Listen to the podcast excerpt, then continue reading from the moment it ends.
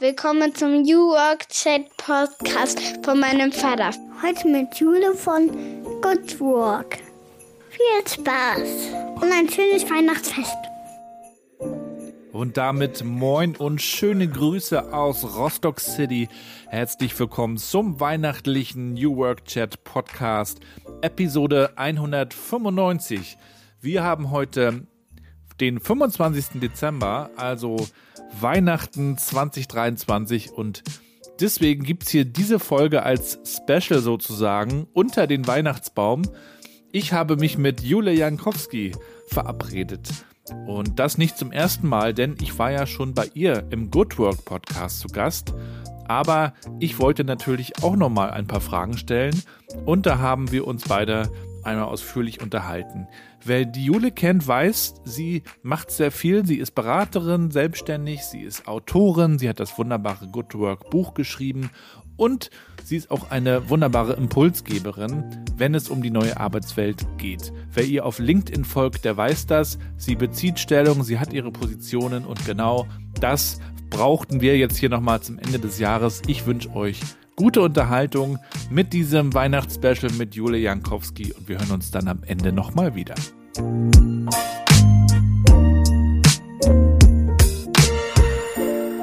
Und damit moin und willkommen zu meinem Podcast New Work Chat. Ich freue mich wirklich sehr, dass Jule heute bei mir ist. Schöne Grüße aus dem wunderschönen Rostock. Hallo, lieber Gabriel. Schön, dass ich bei dir jetzt mal sein darf. Da freue ich mich schon den ganzen Tag drauf. Endlich hast du dir mal die Zeit genommen. Ja, absolut, absolut. Wie geht's dir denn? Mir geht's richtig gut heute. Heute ist so ein. Ach so, ja, ich frage ja meine Leute immer, wie bist du in den Tag gestartet? Und deswegen bin ich jetzt auch schon so in dem Modus.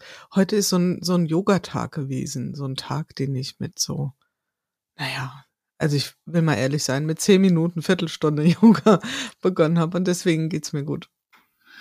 Machst du das öfter oder ist das eine Routine schon? Ja, ab wann ist eine Routine? Also ich, wenn ich angeben will, sage ich dreimal die Woche. Das ist natürlich far from reality. Also ich sag mal so irgendwas zwischen ein und dreimal die Woche mache ich das morgens. Ich freue mich sehr, dass wir heute mal schnacken können. Mhm. Es gibt viel zu besprechen. Aha. Wir wollen uns deinen Weg ansehen. Wir haben aber auch aktuelle Themen, über die wir sprechen müssen die ich mit dir mal so ein bisschen einordnen möchte. Und äh, wir fangen ganz vorne an mit der Einstiegsfrage meines Formats. Wie würdest du meiner zehnjährigen Tochter Mathilda erklären, was du eigentlich so tust? Ja, also ich würde sagen, Mathilda. Zehn Jahre ist Mathilda. Vierte Klasse. Okay, gut. Also die haben sowas wie, sie kennen so Formate wie Klassensprecher, Elternbeirat und sowas alles. Das haben die mitbekommen. Gut, ich würde sagen, ähm, ich bin vielleicht ein bisschen manchmal sowas wie äh, Klassensprecherin, aber nur so ein bisschen, ähm, die guckt, dass äh, in der Klasse das zusammen lernen und äh, zusammen in die Schule gehen ganz gut funktioniert. Und manchmal rede ich dann auch mit den Lehrerinnen und Lehrern von dir, Mathilda, und sag, hm, mir ist da was aufgefallen. Ja? Und manchmal kommen sogar noch die Eltern dazu und dann reden wir mit allen dreien zusammen und sagen, ja, liebe Lehrer, liebe Lehrerinnen, liebe Eltern, wenn wir das hier in der Klasse noch besser haben wollen, dann äh, sollten wir vielleicht darauf achten. Das ist das eine. Und ansonsten schreibe ich viel und ähm, meine Tochter hätte in deinem Alter gesagt, meine Mama telefoniert viel um immer wieder darüber nachzudenken mit anderen Menschen, wie können wir besser zusammen leben, lernen, arbeiten. Wir wollen dich ja heute ein bisschen kennenlernen. Mhm. Ähm, und kannst du dich noch erinnern, als du zehn Jahre mhm. alt warst? Ähm, weißt du noch, wo du damals standest, wie so deine Erfahrung in der Schule war? Hast du schon irgendwie einen Job gehabt, auf den du so geguckt hast? Wie war die zehnjährige Jule so drauf? Ja, die zehnjährige Jule. Also ich glaube, ich war erstmal so ein ein, ein, ein, recht braves Kind. Also ich war jetzt nicht so die, die gleich ähm, für Ärger gesorgt hat in der Grundschule, sondern schon eher so ein bisschen so dieses prototypische Modell von, von braven Mädchen auf der einen Seite. Auf der anderen Seite, ich habe das hier neulich in einem anderen Podcast schon mal gesagt, äh, habe ich ja eine Herkunft, die schon fast einer Diagnose gleichkommt. Ich bin Lehrerkind. Ja, und noch dazu ähm, war mein Vater Schulleiter auch in den ersten Jahren sogar an der Schule, wo ich war, dann später auch wieder. Und das ist eine besondere Situation. Das heißt also, ich hatte auch vielleicht ein anderes Verhältnis zu dem Thema Lehrer, zu dem Thema Autorität. Ja. In gewisser Weise ähm, war da nicht so diese Riesenehrfurcht da. Also das war halt normal, ja. Und habe mich da relativ frei bewegen können. Und ähm, ich weiß, dass ich aber schon in der Grundschule so ähm, sehr genau beobachtet habe, wie sind so Strömungen, Klickenbildung, ja, was ist so die, was sind so die ähm, die coolen und was sind so tonangebende Menschen in der Klasse und warum vor allen Dingen, ja, was ist so die Legitimation, würde ich mit meinem heutigen Vokabular sagen und ähm, und da war ich mit vielen auch nicht so ganz einverstanden, vor allen Dingen, wenn ich mal auf die Mädchen geguckt habe. Also da gab es so eine Anführerin und die fand ich, das war so ein bisschen meine Gegenspielerin. Ähm, das mochte ich damals schon nicht so, diesem Mainstream hinterher zu trampeln. Und ich war eher so bei den Jungs, was für mich auch natürlich war, weil ähm, ich bin die jüngste, ähm, das jüngste Kind von vieren und auch das einzige Mädchen. Also von daher war das so für mich das äh, der normale Zustand, ja, mit mit Jungs. Und wenn es Ärger gab, hast du deine Brüder geholt. Ja, das denken viele und so einfach war das nicht. Ich sage mal, ich hatte vier Väter, aber nicht äh, drei große Brüder, die mich rausgehauen haben. Das jetzt nicht so. Aber es war ein Training, so, so ein Bootcamp war das. Ja, das kann man sagen.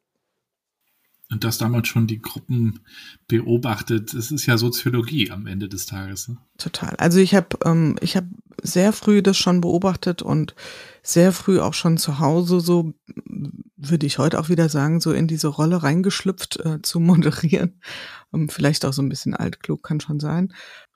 Also irgendwann so ab sechster Klasse kam das Thema Journalistin auf. Ja. Und in der, der Grundschule wollte ich, glaube ich, wirklich noch Lehrerin werden, ja. Da hatte ich noch so diese Vorstellung. Naja, und siehe da, heute ist es irgendwie sowas dazwischen, oder? Bist du auch Lehrerin in gewisser Weise? Ich meine, du hast ja schon viel zu berichten, auch von deinen Erfahrungen und äh, siehst sehr viel und hörst sehr viel in deinem Podcast, hast ein Buch geschrieben, hast ja schon was zu teachen, mm. wie man so sagt. Also jetzt, wenn du meinen Mann fragen würdest, der würde sagen, klar, voll die, da ist eine Schippe Lehrerin drin. Ähm, aber gehen wir mal in den beruflichen Kontext, da würde ich sagen schon, weil ich meine, bis so 2021 war ich schon auch viel in der Trainingsrolle unterwegs. Also es gibt ja durchaus auch die professionelle Rolle auf meiner Seite der ähm, Beraterin und der als als Trainerin bin ich ja schon auch viel unterwegs gewesen. Das reine Training ähm, habe ich jetzt tatsächlich ein bisschen in den Hintergrund gerückt. Ja, das ist weniger geworden. Und da sind wir ja schon, also ja, ich gehe da mit einer anderen Haltung rein, würde ich sagen. Aber wenn wir ehrlich sind, geht es ja schon um Vermittlung von, von Einsichten, von Skills, von Kompetenzen oder zumindestens sagen wir mal, den Rahmen dafür geben, dass sich solche Dinge entwickeln können, ja. Wie würdest du mit deinem Wissen von heute, wenn du jetzt nochmal am Anfang deiner Karriere stehen würdest, wie würdest du da in die Arbeitswelt starten? Ähm, ja, also vor allen Dingen viel, viel weniger begrenzt in meinem Denken. Also ich beobachte das leider immer noch bei, bei Heranwachsenden und bei mir war das sicherlich sehr ausgeprägt, so ein Denken in, es braucht das damit.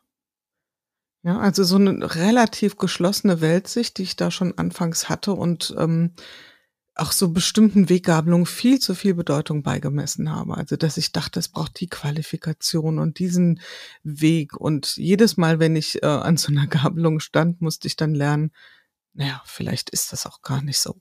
Ne? Also, weil uns begegnen ja ständig Menschen, Lebensläufe, die genau diese komischen Glaubenssätze Lügen strafen. Und ähm, das habe ich damals noch nicht gespürt. Das habe ich damals nicht gespürt. Ich habe da wirklich zum Beispiel dieser, dieses Thema Journalistin, dann habe ich Publizistik studiert, dann hat mich schon irritiert, dass ganz viele Menschen sagten, na ja, wenn du wirklich Journalistin werden willst, dann musst du aber auch ein Fachwissen haben in Geschichte, in Politik, in was auch immer. Und das sind alles so Dinge, ja, mag sein, dass das nicht verkehrt ist und ich habe mich davon wahnsinnig beeindrucken lassen. Und da wäre ich gerne in der Rückschau betrachtet. Nicht, weil ich irgendwas vermisse oder versäume. Ich würde da gerne mir in der Retrospektive etwas mehr Offenheit und Mut zugestehen.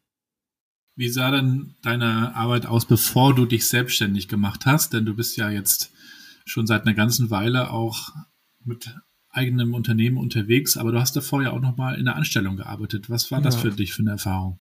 Überwiegend. Also ähm, ich war erst ja nach dem Studium, habe also nach, nach der Schule eine Ausbildung gemacht, dann studiert. Mm, und dann war ich in der Beratungsindustrie beziehungsweise in einem Marktforschungsinstitut und bin dann, wie man so schön sagt, auf Kundenseite gewechselt und war bei einem Arbeitgeber, der aus meiner damaligen Sicht, da sind wir wieder, ja, so mir das die die Welt zu Füßen gelegt hat. Ich war bei der Deutschen Lufthansa für ja mittlerweile, lass mal rechnen, fast 16 Jahre, genau. Also wirklich die größte Etappe in meinem Leben war dort. Und das war halt Konzernleben, wie man sich das vielleicht jetzt so vorstellt. Also ich war da in überwiegenden Teilen auch in super spannenden Projekten eingebunden, durfte da auch ein paar verantworten und ähm, das hat mich über viele Strecken auch getragen. Das waren ganz spannende Erfahrungen, die ich da machen durfte und es gab eine, nee, nicht natürlich, es gab dann irgendwann einen Punkt, wo ich an eine innere Grenze gestoßen bin, wo ich gespürt habe, dass die Vorstellung von Entwicklung, die mir vorschwebt, da nicht mehr realisierbar ist, ähm, wo ich dann auch für mich selbst erkennen musste, ja, so ein Stück weit bin ich in der Rolle auch äh, unführbar und kann die Dinge nicht mehr vorantreiben, wie ich das möchte. Und was hast du alles gemacht bei der Lufthansa? Ähm, ich war in verschiedenen Stationen, teilweise auch unfreiwillig verschiedene Stationen, einfach dadurch, dass sich auch viel reorganisiert hat. Also das heißt, ich habe angefangen mit dem Thema ähm, wirklich so quantitative Marktforschung, Kundenforschung und dabei bin ich auch im Wesentlichen geblieben, was das Thema Kundenforschung betrifft. Das hat sich aber immer mehr hin zu psychologischer Marktforschung verändert, also qualitativer. Und ich habe dann teilweise wirklich auch ähm, selbst moderiert äh, Kundenevents und habe dann aber auch äh, große Monitore verantwortet. Also zum Beispiel als der, ich weiß nicht, ob dir das was sagt, der Horn Circle, also so die oberste ähm, Kategorie von Vielfliegern. Das ist als neue, War warst natürlich du natürlich, genau, du bist Ja, auch immer schick mit dem Cayenne an Flieger gefahren worden. Und Hast du mich nicht gesehen? wir hätten uns treffen müssen, Gabriel. ja, genau. Also als ich das, als der eingeführt wurde, ich glaube, es war 2004, war ich damit ähm, betraut, das ganze Thema, das das Kundenzufriedenheitsmanagement einzuführen und damit ähm, mir Ideen zu überlegen, auch vor allen Dingen, wie er heißen soll. Ja, das war auch schon eine spannende Kiste. Wie nennen wir denn diese Kategorie? Ähm, ja, da bin ich sehr stark eingestiegen. Auch viele Produkteinführungen mit begleitet und immer mit dieser Frage von, ähm, wie erleben die Kunden das? Was, was ist der Blick der Kunden darauf und was ist das Empfinden?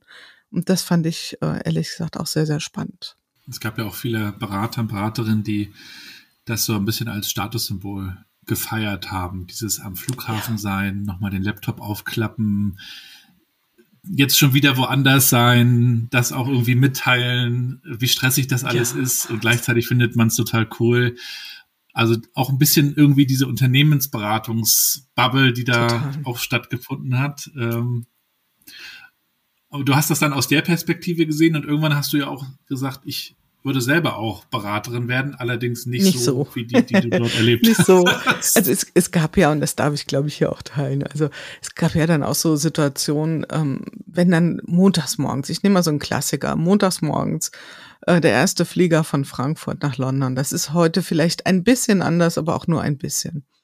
Ähm, wenn dann Menschen mit einem Senator-Flugstatus am Schalter aufgeschlagen sind und gesagt haben, ich bin aber Senator, da muss man schon ganz schön an sich halten. Also ich war ja nicht in der Rolle der, der Mitarbeitenden da am, am Boden, die den Gast dann irgendwie ähm, zufriedenstellen musste, aber die haben dann nur mal kurz die Augenbrauen gehoben und gesagt, Lieber Herr Schmidt, schauen Sie sich mal um, das sind alles Senatoren. Ich meine, das ist nun mal so, ja, diese die Klassiker morgens, das waren wirklich fast ausnahmslos Banker, unternehmensberatende Menschen, die halt viel fliegen und ähm, ja, aus der professionellen Sicht war das dann wie soll ich das mal sagen, leider nichts Besonderes, aber der einzelne Mensch, der denkt ja schon, also ich habe jetzt hier eine, ein Distinkt, ein, ein, wie sagt man, ein differenzierendes Merkmal, was mich auch privilegiert. Und das ist natürlich nicht ja, so. Und ich fand das dann schon sehr, sehr lustig, wenn, ähm, das ist heute definitiv anders, würde ich mal vermuten, wenn Menschen dann im privaten Umfeld äh, auf eine Party kamen und sagten, ich bin Senator und ich wollte dann immer fragen, ja, von welchem Land oder von wo dann, ja? Also ich meine, das ist ja keine Identität, das ist nur eine Beschreibung, dass ich ab und zu mal mit dem Flugzeug fliege. Aber das wurde schon, wie du schon sagst, das haben die Menschen schon sehr als äh, Identitätsstiften in manchen Bezügen wahrgenommen. Ich glaube, das hat sich geändert. Wenn du heute postest, dass du ähm, viel fliegst, dann kriegst du gleich Kommentare. was ist mit dir los? Ähm, hast du mal über das Klima nachgedacht? Da hat sich ein bisschen was getan. Bei dir hat sich dann auch noch ein bisschen was getan. Es ging unter anderem auch noch um Mützen. Was war denn da los? Oh, da hast du aber geguckt. Da hast du aber nachgeschaut. Die Goldmasche, ja. Das ist ja noch so eine ja, das war vielleicht so, im Nachhinein war das mein bestes Seminar, die Goldmasche. Ich habe schon immer gerne irgendwie so kreativ was geschafft, gemacht, getan. Und ich saß zu Hause, habe mir eine Mütze gestrickt mit so einem, ja, ist jetzt heute auch schon vielleicht nicht mehr salonfähig, nee, ganz sicherlich nicht, mit so einem Fellbommel. Und ähm, fand die ganz cool und habe das damals noch Facebook, ja. Ähm, wir, wir reden wirklich von 2011, glaube ich, um, gepostet und dann so nach dem Motto, mir war langweilig. Und dann schrieben Freundinnen, oh, ich will auch so eine, ich will auch so eine, strickst du mir so eine und so weiter und so fort. Und dann, und ich erwähne das jetzt, weil ich finde, das ist ein, ein Thema, was man oft sieht oder oft sehen kann. Dann schrieb eine Freundin, die eine kleine, edle Boutique hatte in der Stadt, komm mal mit der Mütze zu mir und bring noch eine mit. Okay. Dann bin ich dahin mit meinen zwei Mützen ne, und war ganz aufgeregt. Hab gesagt, was will die denn? Und dann sagt die, ich finde die total toll. Du hast sie super schön gemacht. Das ist, war auch wirklich so aus einem ganz edlen Garn. Und ähm, die verkaufen wir jetzt. Und habe ich gesagt, ja, aber das ist doch handgemacht. Sagt sie ja eben. Und das war echt also so ein bisschen so eine Schickimicki-Boutique. Und dann sagt sie so, lass die mal da. Wir gucken mal, was passiert. Und dann hat die gesagt, und wir sind hier in Wiesbaden, also für diejenigen, die jetzt zuhören, das ist ja in manchen Teilen schon eine Stadt, wo viele sagen, oh, das ist so ein bisschen ähm, versnobbt. Das stimmt in Teilen und in anderen Teilen auch wieder gar nicht. Aber in dem Geschäft nehmen wir es einfach mal so hin. Ja. Also dreistelliger Preis. Ja, so ungefähr, knapp davor. Und ich, ich habe gedacht, mir gefriert das Blut in den Adern. Und ich bin dann weg und zwei Stunden später ging ich dann wieder an dem Geschäft vorbei und meine Freundin stand in der Tür und winkte mir so zu und sagte, komm rein, alles weg, ich brauche mehr, mehr Mützen. Ja, und dann ging das los. Innerhalb von drei Tagen habe ich dann irgendwie ein Shooting gemacht. Ja, eine Freundin, die professionelle ähm, Fotografin ist, habe eine Webseite aufgebaut, ein Branding, habe eine Marke angemeldet und so weiter und habe dann auch sehr schnell verstanden, dass ich selbst ja gar nicht so viel produzieren kann, ja, weil das jetzt halt aufwendig. Hab mir dann so ein Netzwerk aus Strickerinnen über ganz Deutschland ähm, aufgebaut und dann Wolle verschickt und also wir hatten hier zwischendurch echt lustige Zustände zu Hause. Pinterest habt ihr auch gemacht? Ja, ich habe das auch ein bisschen gemacht, aber ich habe vor allen Dingen den stationären ähm, Handel erstmal gesucht, weil ähm, du schenkst zwar jetzt mal, sind wir echt in so einer Industriedynamik drin, ein bisschen Marge weg, weil du halt relativ ähm, viel dann da lässt in den, ähm, an den Umsätzen in dem Unternehmen, aber ähm, ich musste ja erstmal eine gewisse ähm, Markenbekanntheit aufbauen und erstmal eine Glaubwürdigkeit. Und da wollte ich gar nicht so in diese Schiene gehen, ich gehe jetzt mal auf so einen, so einen Flohmarkt oder mach das mal hier über, wie hieß das noch? Davanda, kennst du noch Davanda? Ja. Genau, das habe ich zum Beispiel nie gemacht. Ja. Aber das ist ja eine schöne Geschichte zum Thema Gelegenheiten eigentlich. Genau. Und wenn man sich so über seine eigene Entwicklung Gedanken macht, wo will ich hin, ja auch im Kontext Arbeit, früher nannten wir das Karriere, mhm. äh, da geht es ja auch darum, Gelegenheiten zu erkennen. Aber woran würdest du sagen, erkennt man denn eine gute Gelegenheit? Du hast sie offensichtlich am Schopfe gepackt und äh, daraus ein Business gemacht was kannst du da teilen? Also mhm. es hätte ja auch sein können, dass du sagst, naja, nee, du brauchst du jetzt nicht in den Laden stellen. Mhm. Also, das ist ein total schönes Thema und das ist ja auch eins meiner, ich darf das hier vielleicht sagen an der Stelle, Good Work Prinzipien, dieses Denken in Möglichkeiten und wenn ich beobachte, was Menschen tun, die ein Unternehmen gründen, die eine Idee auf den Markt werfen, die ein Startup gründen, die vielleicht auch ein Projekt starten, dann ist das immer das Gleiche, dass sie nämlich eine erhöhte Sensibilität und Achtsamkeit, Durchlässigkeit haben für Chancen und Probleme, die sich im Umfeld auftun. Also es fängt zunächst mal damit an, dass ich mein Sensorium, mein Inneres schärfe und gucke, was passiert denn da draußen? Ähm, und vor allen Dingen, ähm, was davon hat was mit mir zu tun. Also bin ich vielleicht der richtige Adressat, da etwas beizutragen. Und ich habe jetzt zunächst mal nicht da gesessen, um die Welt mit Mützen zu beglücken. Das war erstmal nur ein ganz intrinsisch motiviert. Ich habe das gerne gemacht, aber ich hatte dann schon so ein Sensorium, ah, okay, da scheint was drin zu sein. Und dann, ähm, glaube ich, ist es schon so der Punkt, entscheide ich mich dann den Schritt zu gehen und zu sagen, ich nehme, wie sagt man so schön, Challenge accepted, ich nehme mhm. das jetzt an. Ich bringe irgendwas mit zur Party, was dieses Thema lösen könnte, sei es so klein, so groß, wie wir wollen.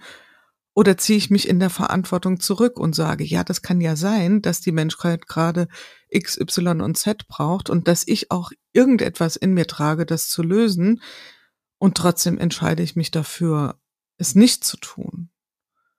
Das ist vielleicht ein Stück weit eine Persönlichkeitsstruktur und ich glaube, darin können wir uns entwickeln. Reden wir nochmal über deine weitere Entwicklung.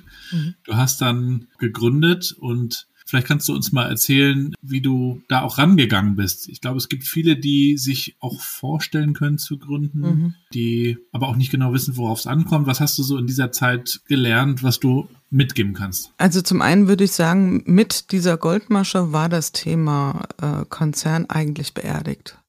Also in der Nachschau, in der Rückschau. Natürlich habe ich noch, nee, nicht natürlich, ich habe da noch ein paar Jahre ausgehalten und so würde ich das auch heute beschreiben da war eine, eine, da war quasi eine Zahnpastatube, ich sage das an anderer Stelle oft, ähm, geöffnet, da war was raus und das kam auch nicht wieder zurück.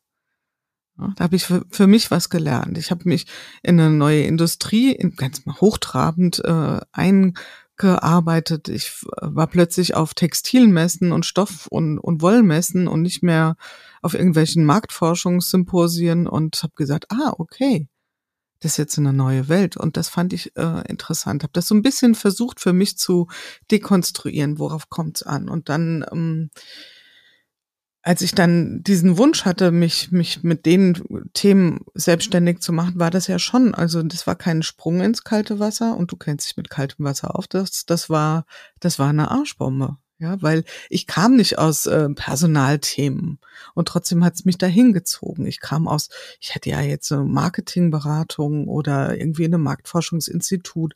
Das wollte ich aber nicht, ja?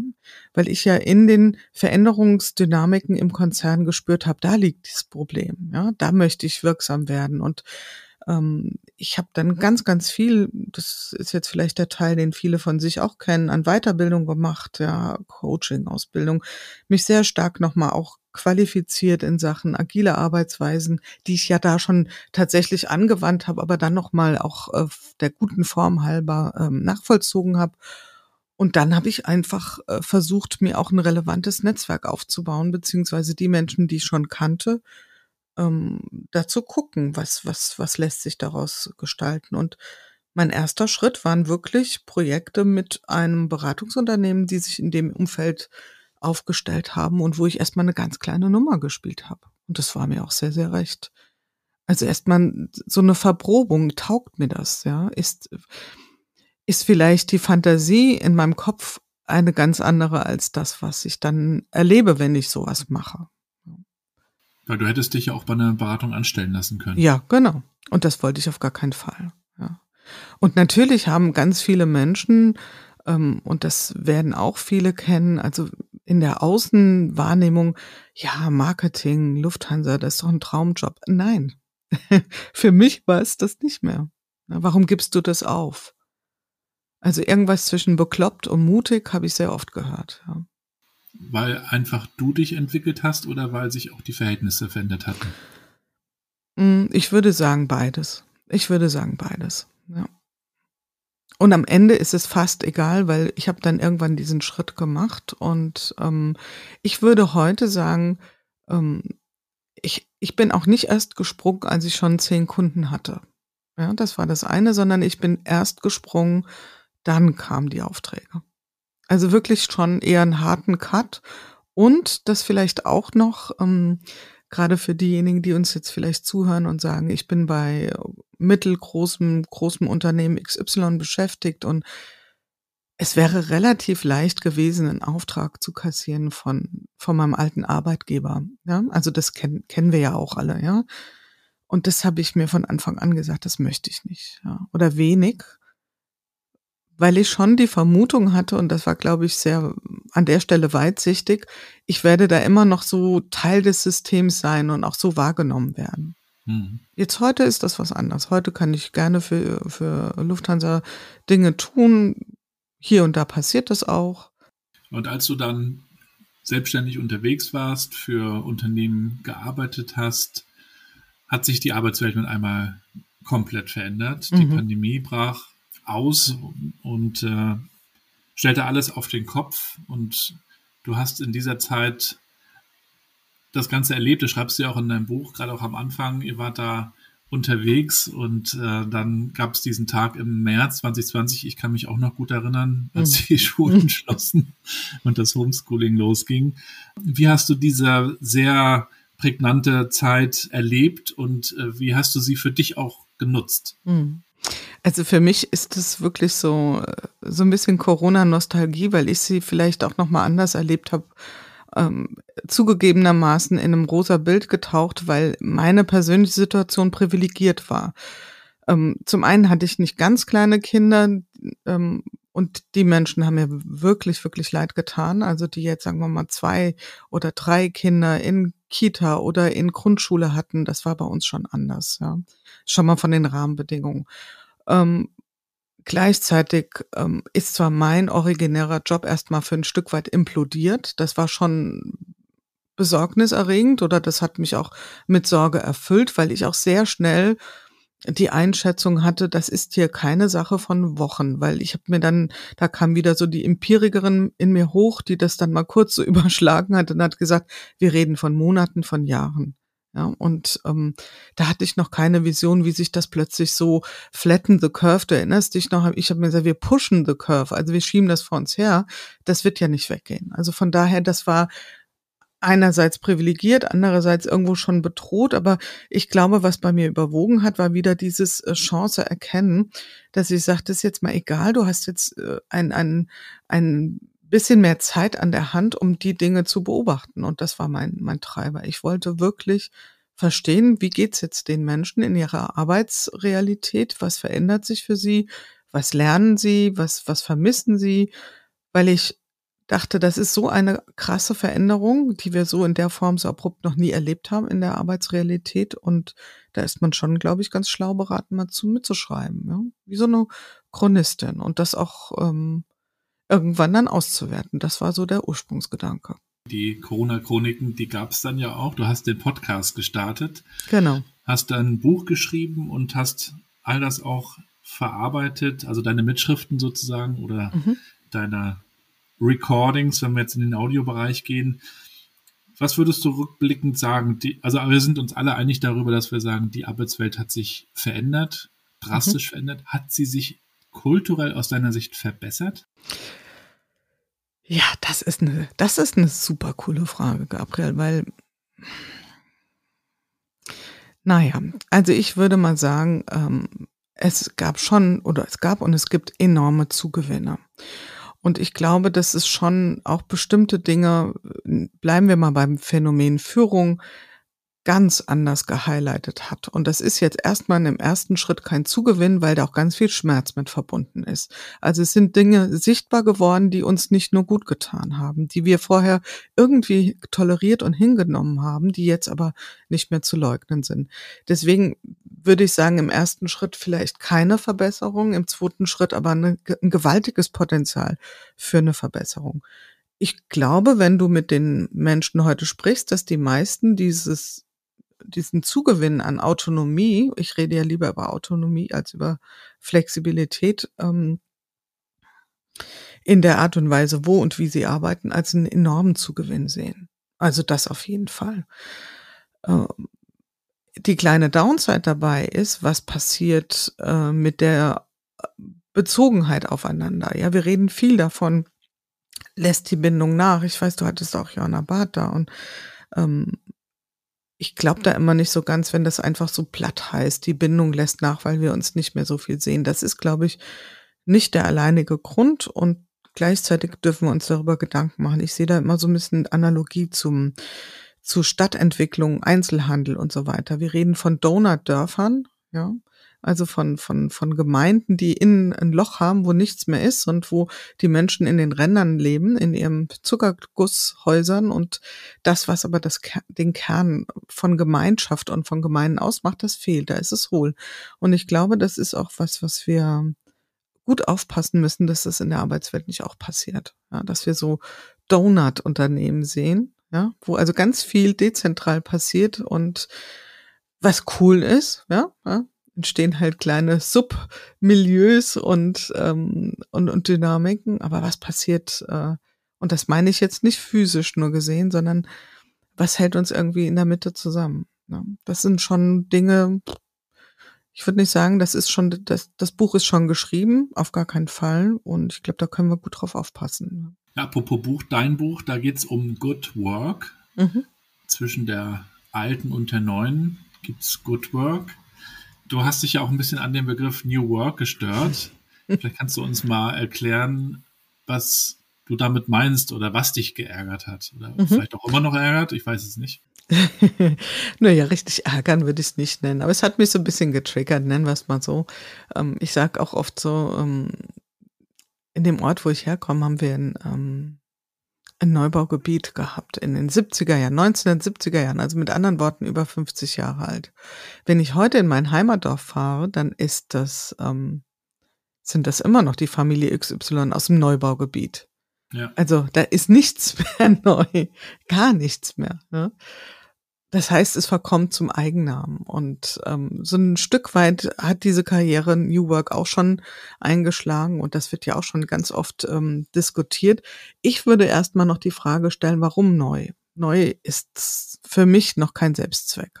Das heißt nicht, dass wir alles so lassen können, wie es ist. Es ist aber erstmal noch keine Verbesserung in sich selbst. Es ähm, für mich ist die erste Frage immer, was ist gut? Und dazu brauche ich eine verlässliche Bestandsaufnahme. Ich muss verstehen, wo stehe ich, was, was müssen wir vielleicht sogar radikal verändern und wo haben wir aber auch Dinge, die wir bitte, bitte bewahren. Und ähm, ich erlebe da so ein bisschen vielleicht so Dynamiken, wie wir das aus Marketingbezügen kennen in der New Work-Szene, dass man sich selbst auch ein Stück weit unter Druck setzt, mit immer neuen Blickwinkeln, neuen Ideen um die Ecke kommen zu müssen, nicht in Teilen, nicht in allen Teilen, aber in manchen Teilen und dabei das Wesentliche aus dem Blick verliert. Und was mir ein Stück weit auch noch in der Diskussion ähm, hier und da so sauer aufstößt, ist, dass sie halt sehr selbstbezogen ist, sehr selbstreferenziell und manchmal auch das ausblendet, ähm, was ja mindestens genauso wichtig ist. Also gute Zusammenarbeit ist zweifelsohne wichtig und auch allein noch kein Selbstzweck. Dadurch, dass wir uns in unserem Arbeitskontext wohlfühlen, ist erstmal nicht viel mehr passiert, als dass wir uns wohlfühlen. Wir haben ja schon auch einen Zweck, der uns verbindet. Ja, die Ergebnisseite. Und die finde ich für meine Beobachtung in bestimmten Kreisen manchmal unterrepräsentiert. Plus die ganzen Dinge, die dich wahrscheinlich genauso nerven und irritieren in der New Work-Debatte, wenn das auch so verkürzt wird auf Homeoffice und die ganzen Unsäglichkeiten. Denn ähm, wir wissen ja, es kommt ja von einer ganz großen Sozialutopie, die ja mal eine ganz andere Annahme hatte.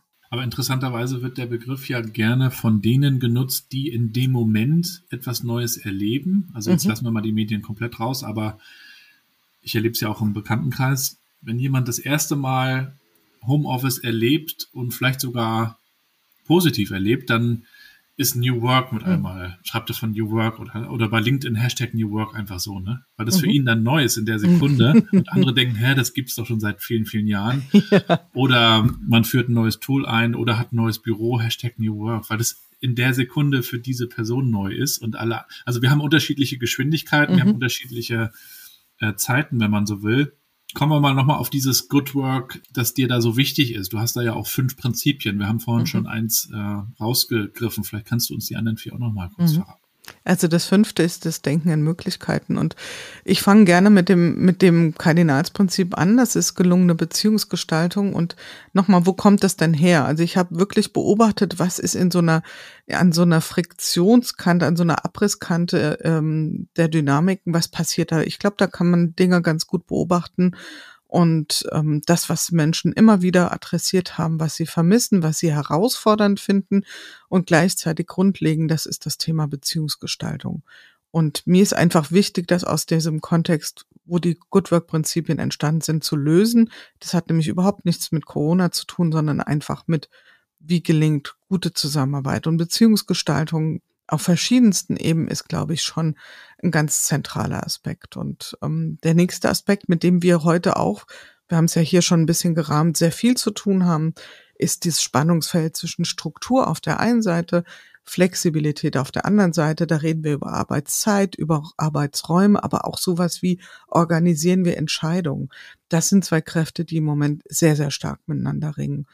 Hm, das dritte Prinzip geht ähm, richte den Blick auf die Medien, die wir verwenden, also die ähm, vielleicht die technische Aspekte, wie viel Digitalität können wir ertragen, äh, brauchen wir, wo haben wir Aufholbedarf, ja, wie können wir das in eine Balance bringen? Das geht auch ähm, sehr, sehr tief, will das hier gar nicht so ähm, an der Stelle unendlich weit aufbohren. Und äh, in einem vierten, das fand ich auch ganz interessant, ich weiß nicht, wie du siehst, 2017, 18 gab es ja wirklich, also in meiner Welt, keinen Workshop, keine, kein Projekt, kein, keine PowerPoint, wo nicht mindestens zehnmal das Wort Agilität vorkam. Ja, also das war so Gebot der Stunde und auch ähnlich inhaltslos an manchen Stellen und fehlgeleitet, wie wir es heute man, an manchen Stellen äh, bei, bei New Work sehen. Und, ähm, Oder Hybrid Work ist jetzt hier aktuell. Das ist ja mein, mein Flipwort. Hybrid Work.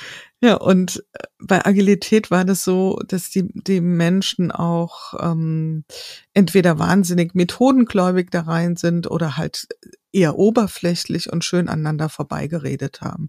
Und im Wesentlichen wurde sehr viel drüber gesprochen. Ähm, in dieser krassen Veränderung, und das sehen wir in allen extremen Veränderungsdynamiken, ist das, musst du das nicht mehr diktieren, sei doch mal agil. Weil das eigentlich ein Überlebensprinzip ist im komplexen Umfeld. Also wenn wir sowas mal erleben, sei es jetzt in einer sozialen Situation, sei es in einer beruflichen, wie auch immer gearteten Situation. Jeden Tag. So. Das ist ein Überlebensprinzip. Ja, du kommst nur durch Test, Operate, Test, Exit voran. Ja, wenn du damit mit, mit eisernen Vorgehensweisen voranschreitest, dann wirst du scheitern. Ja. Und deswegen war das sehr schön zu beobachten in dieser konkreten Situation, dass wir Agilität gelebt haben. Deswegen das vierte Prinzip, gelebte Agilität will nichts anderes heißen als, ähm, wie gehen wir methodisch prinzipienhaft vor und wo können wir uns auch emanzipieren von irgendwelchen Frameworks, die, äh, seien wir ehrlich, in erster Linie Beratungsindustrien ähm, reich machen und nicht immer die allerbeste Antwort auf die jeweiligen Probleme sind. Ja. Jetzt gibt's unheimlich viele Fische in diesem Teich, die alle ihre Meinung mhm. herauspusten und posten auf LinkedIn und Co.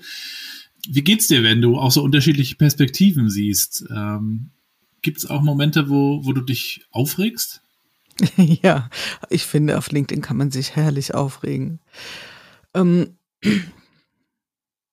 also, mm, ich reg mich weniger darüber auf, wenn jemand etwas schreibt, wo ich denke, das stimmt nicht.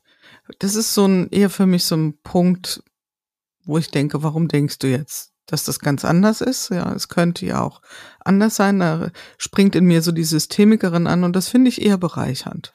Das tolerierst du dann. Ähm, tolerieren, wir, da würde ich mich jetzt zu, äh, nö, das, nö, nö, das regt mich dann vielleicht so innerlich ein bisschen an und ein bisschen zu auf. Und ich weiß dann vom Verstand, ja, denkst nochmal drüber nach, warum du das anders siehst. Ja? Das sind die leichteren Fälle. Was mich manchmal sprachlos zurücklässt, wenn ich so unfassbare Plattitüden sehe und mit welcher Selbstherrlichkeit die verbreitet werden, auch so mit dem Anspruch auf, ich habe der Welt etwas Neues ähm, beschenkt, geschenkt, ähm, dann denke ich schon so. Was kommt dir da sofort in den Kopf? Ja, dann kommen so Sachen wie, also ich trete jetzt bestimmt Menschen auf den Fuß oder äh, Führungskräfte müssen empathisch sein. Ach, was? Ja, also das sind so Aussagen, wo ich denke, ja, vielleicht, und dann kommt der nächste Moment, dass ich denke, na ja, Jule, vielleicht muss man es einfach ganz, ganz oft sagen. Ja, vielleicht geht es gar nicht darum, dass es noch nicht gesagt wurde. Das ist gar nicht immer der Punkt. Hm vielleicht müssen Dinge auch einfach hunderttausendfach, millionenfach ausgesprochen werden, diskutiert werden, nochmal mit minimal anderen Worten verkleidet werden. Hm. Aber wo gehst du in die Diskussion an welchem Punkt? Wo sagst du, das kann ich so nicht stehen lassen? Mm. Also jetzt mal abgesehen von LinkedIn. Vielleicht ja auch dort, aber möglicherweise ja eher außerhalb. Ähm, ja, ich bin, ich bin auf LinkedIn sehr, sehr zahm. Also ich bin auf LinkedIn sehr zahm. Also ich habe wirklich so ein bisschen Respekt vor Trollen und das passiert mir zum Glück bisher toi toi toi auch sehr wenig. In meiner ähm, Privatwelt bin ich durchaus ein streitbarer Mensch. Also da gehe ich sehr ähm, gehe ich sehr hart ins Gericht, wenn ich sehe, dass da andere Vorstellungen sind von Zusammenarbeit, von Führung und das diskutiere ich auch zu Ende. Also ähm, da neige ich auch ähm, manchmal zum äh, argumentativen Übertöten. also der so quasi der Gegner liegt schon am Boden, dann kommt noch mal ein Argument. Ja, manchmal gibt es ja auch ein Spannungsfeld, wenn man mit einem Unternehmen zusammenarbeitet, dann ist man mhm. sich vielleicht am Anfang einig, mhm. man geht auf die Reise sozusagen mhm. und dann ist es aber im Laufe des Projekts doch nochmal anders oder jemand kommt neu mit dazu auf, auf Kundenseite möglicherweise. Also hast du da auch schon Situationen erlebt, wo du so an deine Grenzen kamst ja. oder wo du vielleicht sogar gesagt hast, Leute, jetzt reicht's mir hier? Mhm. Das habe ich schon erlebt. Also da geht es aber eher um so Arbeitsethos, dass so bestimmte Dinge einfach nicht gepasst haben, wo ich gesagt habe, das macht keinen Sinn. Also mit dem Unternehmen möchte ich nicht mehr zusammenarbeiten. Also wo ich das auch wirklich explizit ähm, beendet habe, das ist noch nicht allzu oft passiert, aber es ist passiert. Und ähm, das Spannende ist auch, ich habe auch das nie vermisst. Ja? Das waren zum Teil auch Projekte, die sehr gut bezahlt waren, aber die habe ich dann auch wirklich gesagt, nee, das macht, das macht einfach keinen Sinn. Das sind so grundsätzlich andere Vorstellungen von, ähm, von Zusammenarbeit, also um es jetzt mal ganz konkret zu packen, auch so Situationen, wo ähm, man sogenannte ko-kreative Workshops angesetzt hat und es war von Anfang bis Ende ein Abwerten zum Beispiel, das sind für mich so rote Linien, ja. Dann, da bin ich dann auch rausgegangen, weil ich auch da, was, es war auch keine Entwicklungsperspektive drin. Also es war jetzt auch nur in Teilen besprechbar und dann irgendwann musst du ja für dich als, als ähm, gerade ich bin jetzt nicht mit einem riesigen äh, Beratungsunternehmen unterwegs, für dich eine Entscheidung treffen, ähm, bin ich da hinreichend wirksam? Möchte ich da meine Energien reinsetzen oder sehe ich da auch gar keine Offenheit für eine Entwicklung? Und das sind Situationen, wo ich dann schon auch in eine, in eine ähm, Diskussion gehe, wo ich dann auch schon sage, ähm, da beende ich was. Das wäre jetzt vielleicht ähm, eine kritische Situation. Ich habe aber auch ganz konkrete Situationen vor Augen, wo ich mit Unternehmen schon sehr lange im Dialog bin oder auch mit einzelnen Führungsteams beispielsweise. Und dann ist es ja natürlich gegeben, dass man auch mal unterschiedliche Meinungen hat. Und da finde ich das schon, also da bin ich schon auch ähm, bereit, ähm, Kontroversen auszuhalten, ähm, und, und auch da in Widerspruch zu gehen, beziehungsweise da auch ähm, die Diskussion nicht zu unterdrücken, mh, mm, aber mit der Perspektive, die Beziehung am Leben zu erhalten. Ja? Also das habe ich durchaus auch. Jetzt ja. hast du in deinem vorherigen Job oder davor, den du auch uns ein bisschen beschrieben hast, mit den, mit der Marktforschung, mit Zahlen, Daten, Fakten, eine andere Möglichkeit gehabt, auch auf Ergebnisse zu schauen. Heute musst du mit Sicherheit auch immer wieder im Gespräch herausfinden, mhm. wie, wie das wirkt. Was ist Erfolg für dich? Erfolg ist, ähm, also viele, viele, viele in meiner Zunft reden davon, Erfolg ist, wenn ich wirksam bin. Das ist mir zu wenig. Weil wenn ich nur um der Wirksamkeit willen etwas tue, dann bin ich korrumpierbar. Mhm. Dann bin ich zu sehr im Mittelpunkt. Ich möchte, wenn schon, wirksam sein zu wesentlichen Fragestellungen und ähm, Erfolg ist erstmal nicht mein Erfolg, sondern der Erfolg, in dessen Dienst ich unterwegs bin. Also wenn ich ähm, dazu einen Beitrag leisten kann, dass das Unternehmen, das Team ein Stück weit vorankommen. Und ich messe das ehrlich gesagt nicht so sehr an KPIs, sondern wieder so in der Doppelreflexion, wenn ich jetzt mit Führungsmannschaften unterwegs bin, wenn ich sowas merke wie mehr Klarheit. Ja, das, wie willst du das messen? Also wie gesagt, du, du bringst das, ähm, das Thema KPIs und, und, ähm, und Zahlen, Daten, Fakten nochmal auf den Tisch. Und ich habe so viele Jahre erlebt, dass man sich so ähm, fantasievolle Geschichten erzählt hat darüber, was man angeblich alles messen kann. Es ja. Mit Sicherheit auch New Work Scores. 100 Prozent. Ich, ich warte stündlich auf den NPS für New Work. Und dann, ich glaube, das wäre so ein Moment, wo ich auch auf ähm, LinkedIn mal ähm, ungehalten würde, ja.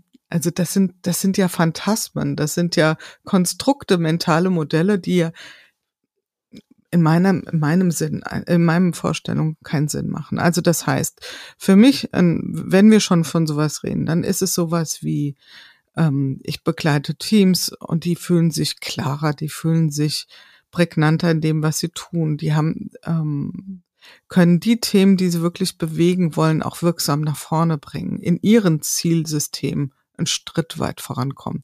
Das sind für mich Erfolge. Ja. Was hilft dir denn selbst gut zu arbeiten? Was mir hilft, ich, wo ich viel Wert drauf lege, ist einmal im Jahr, mindestens eher zweimal im Jahr, wirklich so eine große Inventur zu machen, so einen großen Check-up, wo ich ähm, nochmal das Jahr oder das Halbjahr oder wie viel auch immer Revue passieren lasse, nochmal gucke, was waren so Elemente, die ähm, mich sehr erfreut haben oder genau das Gegenteil und dann fange ich an, das zu übersetzen. Also nicht nur aufzuschreiben, das war schön, das war schön, das war doof, sondern auch nochmal besser zu verstehen, warum hat mich das so begeistert. Ähm, ich habe das an anderer Stelle auch, glaube ich, schon mal ausgeführt.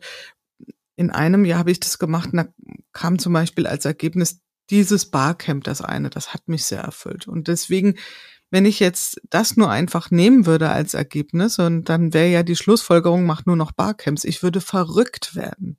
Ja, also ich musste ja erstmal verstehen, warum fand ich das jetzt so toll.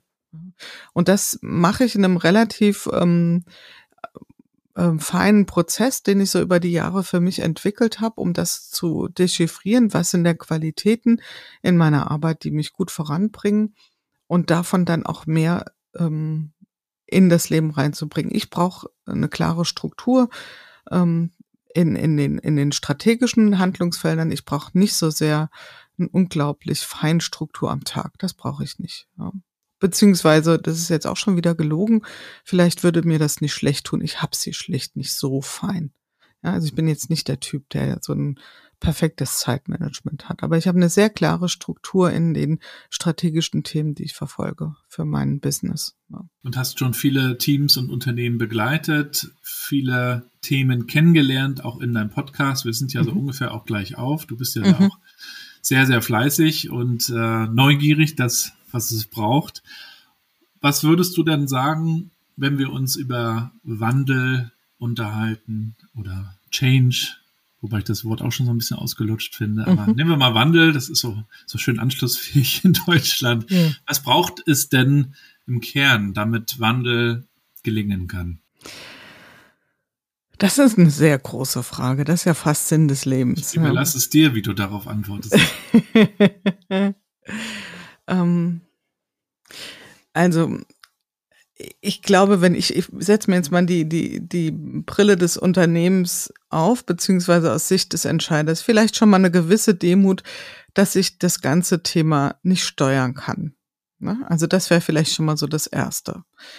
Ähm, und gleichzeitig, das klingt wie ein ähm, Widerspruch, dass manchmal Situationen eintreten, die ein, eine krasse Veränderung, wir haben alle vor, Beispiele vor Augen, sehr, sehr schnell ermöglichen. Also beides ist da. Es ist auf der einen Seite so diese Steuerungsfantasie, die manche Unternehmen haben. Ich muss A machen, damit B funktioniert.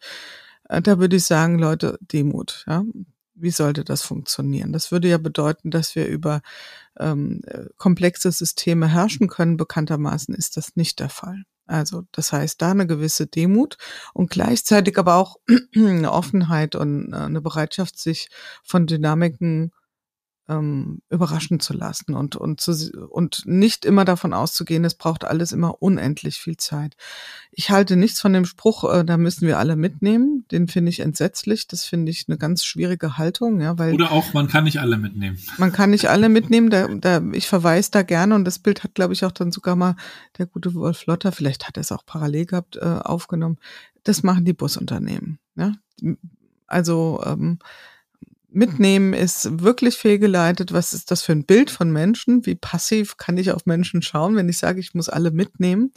Äh, in bester Absicht. Ähm, ich würde sagen, alle einladen zur Mitgestaltung und wer sich nicht von selbst mit auf den Weg macht, lass ihn selbst in die Erfahrung kommen, was es bedeutet, zurückzubleiben. Das klingt ziemlich hart, ist es auch. Und ich glaube, ähm, dass Wandel genauso passiert. Also ich glaube, diese ähm, Entschlossenheit braucht's. Es braucht den guten Grund. Was treibt dich dann an bei all dem, diesen Podcast zu tun, morgens aufzustehen, auch in diese unbequemen Themen zu gehen? Das ist ja, wenn man da erstmal so richtig einsteigt, kein Happy Meal. Es ist schön. Nee, das ist wirklich, das ist hier kein Happy Meal. Manchmal gibt es ein Spielzeug dazu, das stimmt. Und oft ist es, äh, ist es dann auch so ein bisschen. Aber es gibt ja. einfachere Jobs. Es gibt einfachere Jobs, da hast du recht, ja. Ähm, ich glaube schon, ähm, das ist, es gibt ja dieses Modell von Genius, weiß ich, ob du das kennst. Also, was ist dein Genius? Was, was ist sozusagen deine Bestimmung, das Höhere?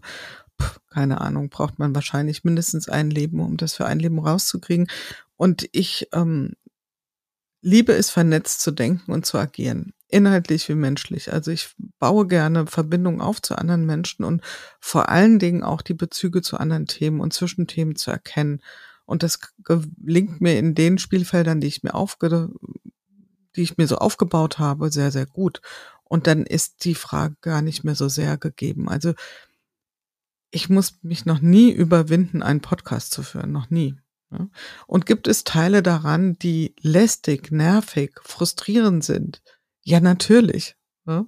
Natürlich gibt's die, das wirst du auch haben. Also nicht alles, was ich tue, ist von vorne bis hinten sinnerfüllend, freudig und spaßbehaftet. Und ähm, gleichzeitig habe ich immer die Motivation, diese großen Themen zu treiben, weil ähm, da das zusammenkommt, was ich gerne mache. Also Dinge, Dinge auf den Grund gehen und sie gleichzeitig in, einen, in eine Verbindung zu stellen zwischen Menschen, zwischen Themen. Gibt es etwas, was du dir von der Politik wünschen würdest? Also über die sprechen wir ja gar nicht so viel. Wir sind ja immer so im Wirtschaftskosmos, aber mhm. andererseits hat die Politik ja schon auch Möglichkeiten der Gestaltung, gerade auch in der Zusammenarbeit mit der Wirtschaft. Gibt es etwas, was du dir wünschen würdest, was du adressieren würdest, wenn du die Gelegenheit hättest, mit dem Wirtschaftsminister zu sprechen, zum Beispiel? Mhm.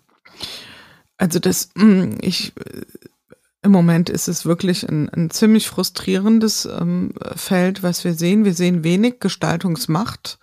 Und wenn wir mal auf die Quellen von Macht zurückgehen oder die Formen von Macht, gibt es ja immer die Hoheitsmacht, die Sinnmacht, die Gestaltungsmacht. Ich würde sagen, Politik hat alle drei Formen und ich erlebe davon nicht so wahnsinnig viel. Ja, warum sie sich dessen zumindest sichtbar nicht so bedienen. Ich glaube, eins der größten Themen überhaupt im Moment ist das Thema der Bildung. Also da sind wirklich unglaubliche, ähm, ja, wie soll ich sagen? Ich habe hier neulich diesen Podcast gehört äh, mit Aladdin Mafalani heißt er, glaube ich, Amafalani bei Hotel Matze und er sagt, wir brauchen, müssten eigentlich einen Bildungsnotstand ausrufen. Und jeden Euro, den wir da reinstecken, schon aus einer ökonomischen Perspektive, von der humanen Perspektive betrachtet oder der sozialen mal ganz zu schweigen, ähm, wäre der best investierte Euro, den wir auch aus wirklich ökonomischer Sicht tun könnten. Also von daher, da sind gewaltige Aufgaben. Ähm, das ganze Thema Bürokratisierung und uns ist auch an manchen Stellen wirklich extra schwer zu machen. Das sind sicherlich große Themen. Also ich nehme mal mein Spielfeld. Ich würde, äh, ich würde auch jeden Euro investieren in das Thema Bildung und das ist auch ein Thema, was mich nicht nur privat, sondern beruflich auch umtreibt, wo ich mich auch engagiere. Ja, zum Abschluss lass uns noch mal einmal nach vorne schauen. Wir sind jetzt am Ende des Jahres 2023. Mhm. Was glaubst du, wird 2024 wichtig, wenn wir so über die Zukunft der Arbeit reden? Gibt es da so einen Trend, wo du glaubst, der wird noch mal an Fahrt aufnehmen, uns beschäftigen? Aktuell reden alle über KI. Natürlich verändert das die Arbeitswelt auch gerade enorm. Ist es das oder vielleicht auch was ganz anderes, wo du sagen würdest, da, das wird uns nächstes Jahr auf jeden Fall beschäftigen oder auch mhm. etwas verändern? Ich bin das jetzt auch gefragt worden, was sind so die drei Trends? Und dann habe ich natürlich auch KI. Das ist jetzt nicht Trend im Sinne von, es ist noch nicht da. Es wird sich weiter verstetigen, ist ja ganz klar. Letztes Jahr hatten wir das alle noch nicht so auf dem Schirm, so extrem. ChatGPT war da sicherlich ein Gamechanger. Und ich beobachte im Moment sowas, dass gerade so HR-Bereiche ganz schön stuck in the middle sind. Zwischen das eine gelingt noch nicht. Wir sind da am gucken und faszinieren und rumspielen, ausprobieren, was okay ist ähm, aber das andere, ähm, die, die bisherigen Prozesse, die lassen wir langsam so ausfaden. Das führt zu schrecklichen Dingen. Also die große Herausforderung wird ja sein, wie können wir qualifizierte, motivierte ähm, Mitarbeiter finden und binden und ähm, und das ist ist jetzt nicht wahnsinnig sexy als Trend, aber das wird eine Herkulesaufgabe bleiben. Ja, das wird im nächsten Jahr sicherlich sehr bestimmt sein. Und da wünsche ich mir einfach auch, dass gerade so in, ich, ich spreche jetzt mal an die Adresse von, von HR-Entscheidern, dass sie ein Stück weit aus ihrer Selbstbezüglichkeit auch mal heraustreten und nicht so sehr darüber nachdenken, wie sie noch tollere Formate und noch fancier Tools an die Rampe stellen können, sondern das Thema wirklich lösen. Das Thema finden und binden. Und das finde ich ist ein Riesenthema. Ja bevor wir uns da wieder mit so einer, mit so einer spielerischen Faszination nur um das Technische kümmern. Das ist ein Hilfsmittel und das wird gewaltig sein, das wird auch gewaltiges verändern und auch kein Selbstzweck. Hört unbedingt auch mal den Podcast von der Jule rein. Wir verlinken das natürlich alles in den Show Notes, alles, was du so tust. Schönen Dank, dass du heute da warst. Kannst du uns abschließend noch ein Buch empfehlen, wo du sagen würdest, das sollte man mal gelesen haben? Mhm. Ach ja, Moment. Also ich zwei Bücher, die mich jetzt so in den letzten Wochen sehr bewegt haben. Das eine lese ich gerade noch zu Ende. Das ist Alle Zeit von Theresa Bücker. Die ist auch mit dem NDR Sachbuchpreis ausgezeichnet worden. Da geht's um das Thema des Zeitwohlstandes. Also wir reden immer davon, Wohlstand assoziieren wir immer mit, mit, mit finanziellen Mitteln und ähm, ganz simpel gesagt sagt sie, ähm, es ist ähm, wir sagen so viel äh, oder wir sagen so oft den Satz, ja, alle Menschen haben gleich viel Zeit. Das ist natürlich total zynisch, ja, weil es geht ja immer um die frei verfügbare Zeit und nicht um die kalendarische Zeit, ja, die Uhrzeit. Und das ist, äh, fand ich einen sehr, sehr wichtigen Punkt. Wie können wir mehr Zeitgerechtigkeit ähm, herstellen? Da geht es auch um Care-Arbeit und so weiter. Also das ist definitiv ein Lesetipp. Und dann der liebe Klaus Eidenschink, der bei mir zu Gast war. Und ich sag's mal jetzt schon, der wird auch nochmal kommen, ähm, der das Buch geschrieben hat, äh, Die Kunst des Konflikts. Also er hat da so eine schöne Serie auf LinkedIn auch, wo er jeden Sonntag was schreibt, nämlich ähm, die heißt das Schlechte im Guten. Also er spielt da auch damit, dass wir im Deckmantel des Guten auch manchmal abscheuliche Dinge tun und ähm, wie Konflikte ihren, ihr Eigenleben, ihre Eigendynamik auch führen. Das ist sehr, sehr spannend. Ja, zwei Buchempfehlungen. Vielen Dank. Schön, dass du da warst. Weiterhin natürlich viel Erfolg, liebe Jule. Bleib gesund und bis bald. Danke, lieber Gabriel. War sehr schön bei dir. Wir äh, hören uns. Wir hören uns, genau. Mach's gut. Ciao. Ciao.